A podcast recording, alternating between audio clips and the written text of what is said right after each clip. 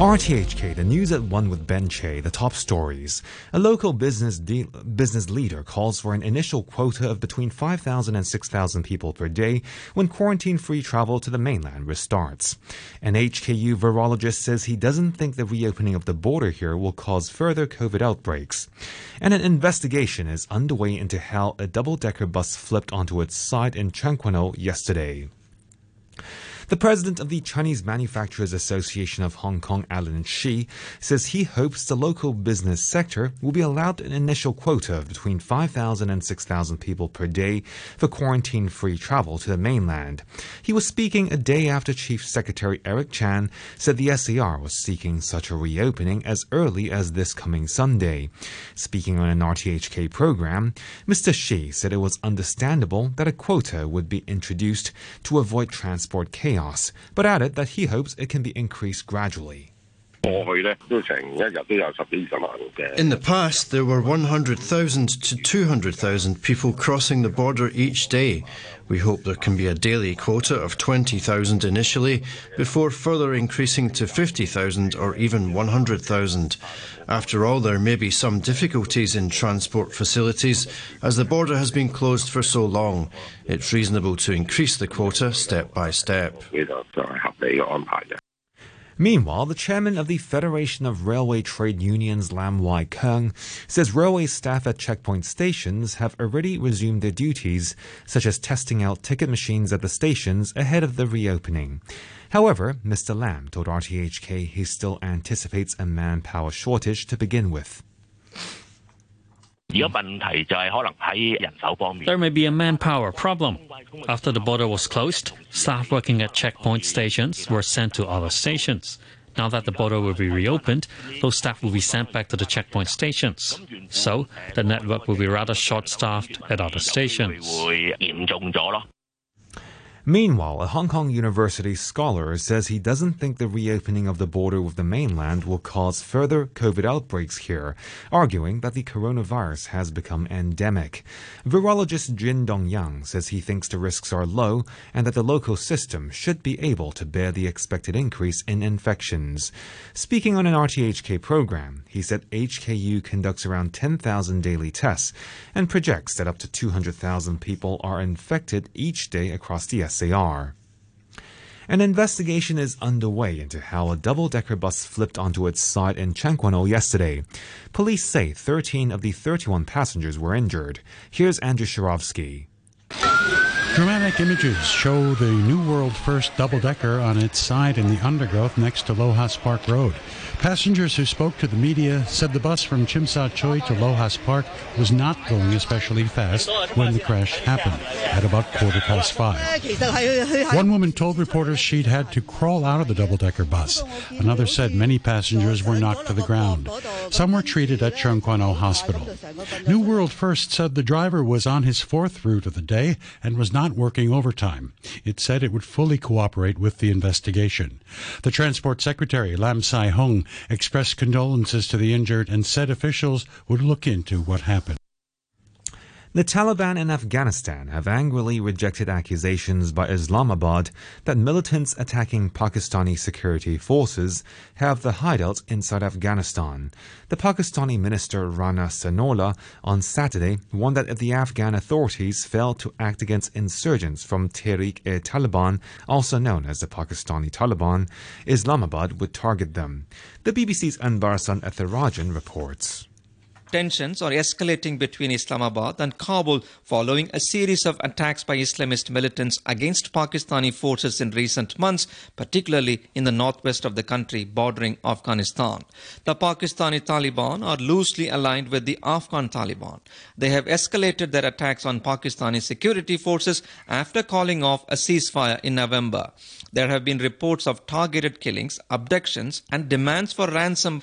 Dozens of soldiers have been killed in the past year. Pakistan's National Security Council is holding a meeting on Monday to discuss the worsening security situation in the northwest, among other things.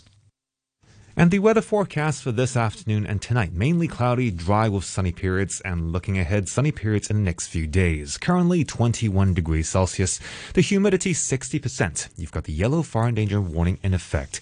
RTHK, the time is now 5 minutes past 1.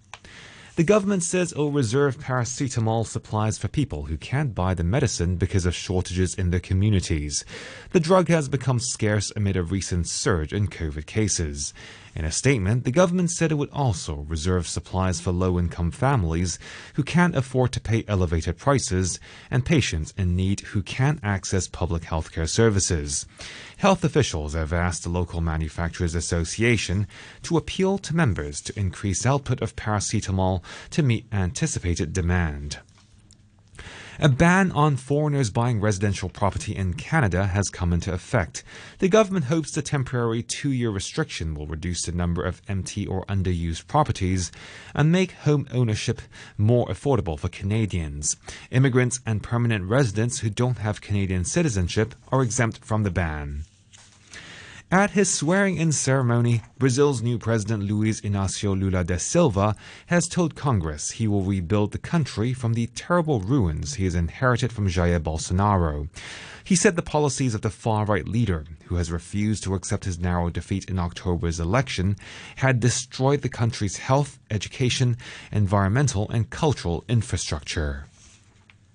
O mandato que recebemos à frente adversários inspirados the mandate we have received, faced with adversaries inspired by fascism, will be defended with the powers which the Constitution confers on democracy. To terror and violence, we will respond with the law and its sternest consequences. Under the winds of redemocratization, we said no more dictatorship. Today, after the terrible challenge we've been through, we must say democracy always. The body of the former Pope Benedict XVI will lie in state at the Vatican from today. Tens of thousands of people are expected to pay their respects before his funeral on Thursday. Benedict died on New Year's Eve at the age of 95, almost a decade after he stood down because of ill health. The British wing of the Extinction Rebellion environmental group says it will temporarily halt disruptive protests as its primary tactic. It says it wants to focus on winning over more people to its climate change campaign. Police have arrested hundreds of its activists for blocking traffic, gluing themselves together, and spray painting buildings. Claire Farrell, one of the group's founders, said it now wanted to target the seat of power we often get a very warm response, like we've had online from people when people go and close down, say, a private airfield, or they go to the fossil fuel companies, or they go to the finance sector. And people often sort of pat us on the back for that and say, we like that more. What we're saying to people is, if you agreed with our message, but not our methods, and you actually don't mind when we go and take it to power, then come and bring it to power with us. To sports now, and in the English Premier League, Tottenham missed a chance to move back into the top four yesterday after losing 2 0 at home to Aston Villa. The goals came in the second half, scored by Emi Buendia and Douglas Luiz. The Villa manager Unai Emery said his players worked hard for their win and were happy to do their celebrating at the final whistle rather than on New Year's Eve. Yes, really, we, we aren't here today in the 1 of January to waste our time. And we were spending 31 in December yesterday and today, thinking only in our target to win here and uh, above all to show uh, our discipline tactically and top six as uh, Tottenham. Nottingham Forest came from behind to grab a one-all draw against Chelsea. Raheem Sterling put Chelsea ahead with his first goal in nine Premier League games, but Forest really came out fighting in the second half with Serge Aurier volleying home the equaliser from a corner. Forest manager Steve Cooper was asked whether it should have been all three points.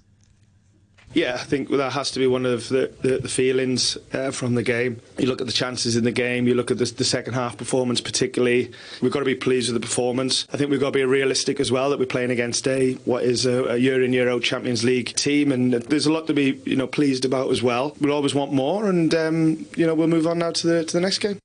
And to end the news, the top stories again. A local business leader calls for an initial quota of between 5,000 and 6,000 people a day when quarantine free travel to the mainland restarts. An HKU virologist says he doesn't think the reopening of the border will cause further COVID outbreaks here. And an investigation is underway into how a double decker bus flipped onto its side in Tseung Kwan O yesterday.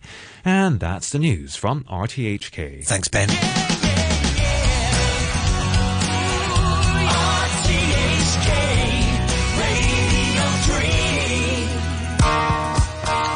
afternoon. This is the Holiday Brew with James Ross through till 2.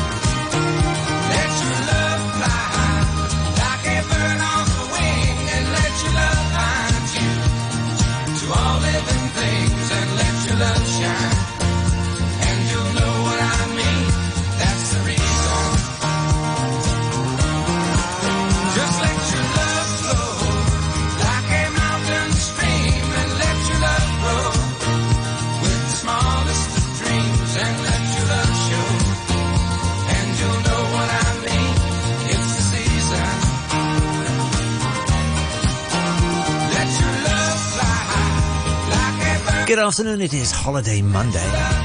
Hope you're enjoying the break and the extended weekend and some of our music and chats. If you do want to get in touch, of course, james at rthk.hk, james at rthk.hk, that will find us. Pick out a song or two between now and two if you like.